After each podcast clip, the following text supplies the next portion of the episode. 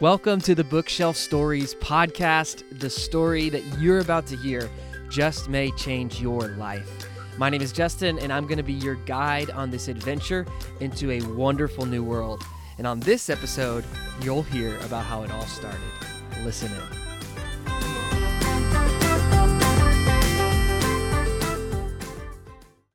The Bookshelf Stories by Justin Chades.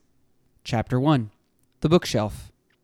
The three children sprinted into their new house, although I suppose it technically wasn't a new house. The house was actually quite old, built a long time before even their grandparents were born. The relative age of the house, however, is not the focus of this story. Hudson, Levi, and Selah were siblings and the best of friends. They were eager to explore the new place that they would call home. By far, their favorite thing about the new house was the sheer number of rooms. Upstairs and downstairs, there were rooms all over the place, and it was the perfect house to play their very favorite game hide and seek. They rushed up the old creaky wood staircase and darted off to the main loft that overlooked the foyer. The walls were covered in a patterned wallpaper from floor to ceiling, and a bronze chandelier hung right above them, lighting up the room. The kids were in their new happy place. Okay, kids, you can play some together while we start unboxing our things, came the voice of their dad from downstairs. Hudson, Levi, and Selah looked at each other with large eyes. Are you thinking what I'm thinking? asked Selah. Oh, yeah, replied Levi and Hudson together. Hide and seek. Levi flung his hand in the air and volunteered to count and seek first. Selah and Hudson ran off to different corners of the house.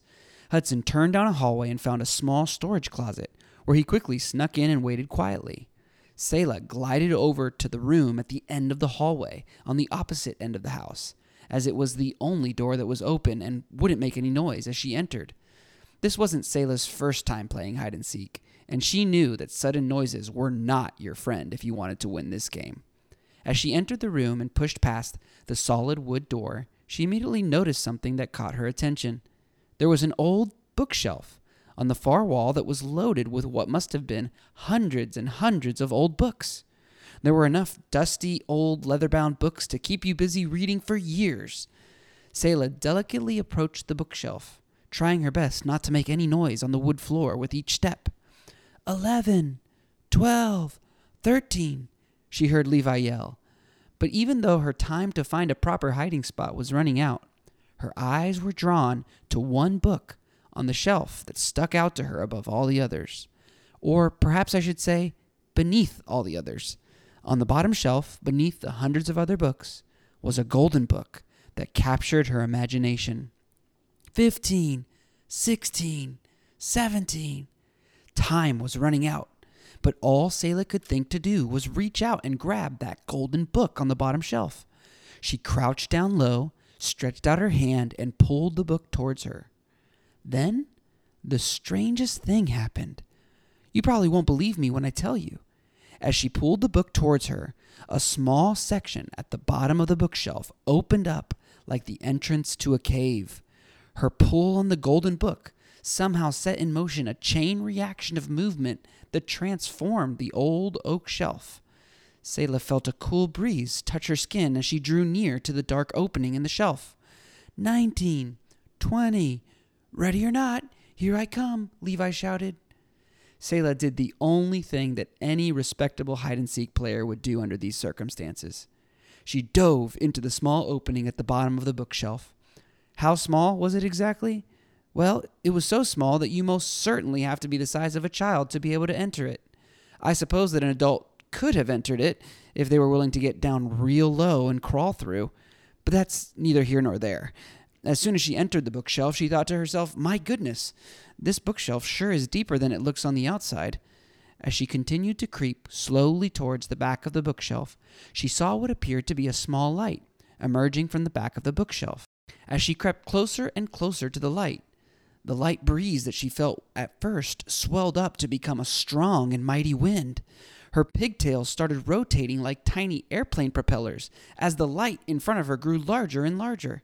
She thought for a moment that she must be crawling into the next room. Then, seemingly out of nowhere, the darkness of the cave in the bookshelf was entirely swallowed up in light. Selah winced as her eyes tried to adjust to the light. As soon as she regained her senses, she looked around in complete shock.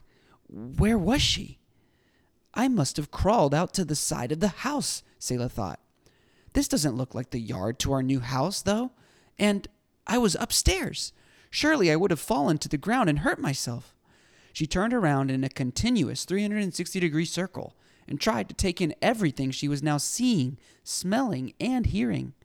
A flood of emotions came over her as her eyes searched the surrounding area. Have you ever had the experience of having two seemingly opposite feelings at the exact same time?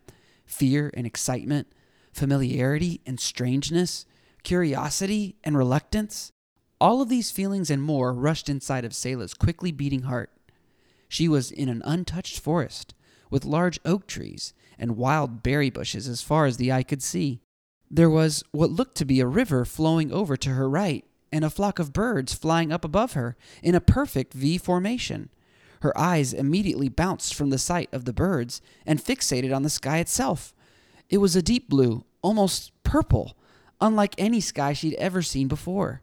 There were a few clouds that were a soft and fluffy pink, a sweet breeze brushed across Selah's face, and the wonderful smells of the forest flowers and berries filled her small button nose. Wherever she was, it was unlike any place she had ever been before.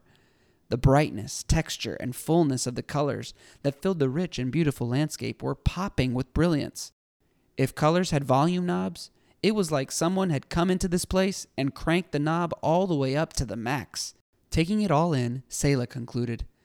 I must be dreaming. That's it. I fell asleep while playing hide and seek, and this is all a dream. As she was pondering the dreaminess of the sights around her, she walked over towards the river up in the distance and sat under a large oak tree that provided some shade. She rested her back on the trunk while collecting her thoughts. Another gentle breeze kissed the side of her face. Her heart was strangely warmed and full of joy. Then her quiet moment was suddenly interrupted. Well, Howdy, said a mysterious voice. Huh? Who's there? Where are you? Selah stood up and looked in every direction. She pressed her back to the trunk in a nervous attempt to protect herself.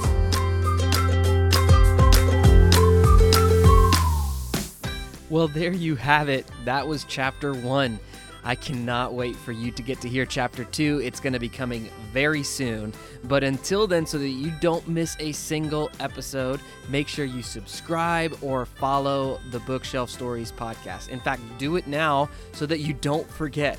And if you enjoyed this story, maybe share it with a friend, let them know that you're listening to it and would like to listen with them.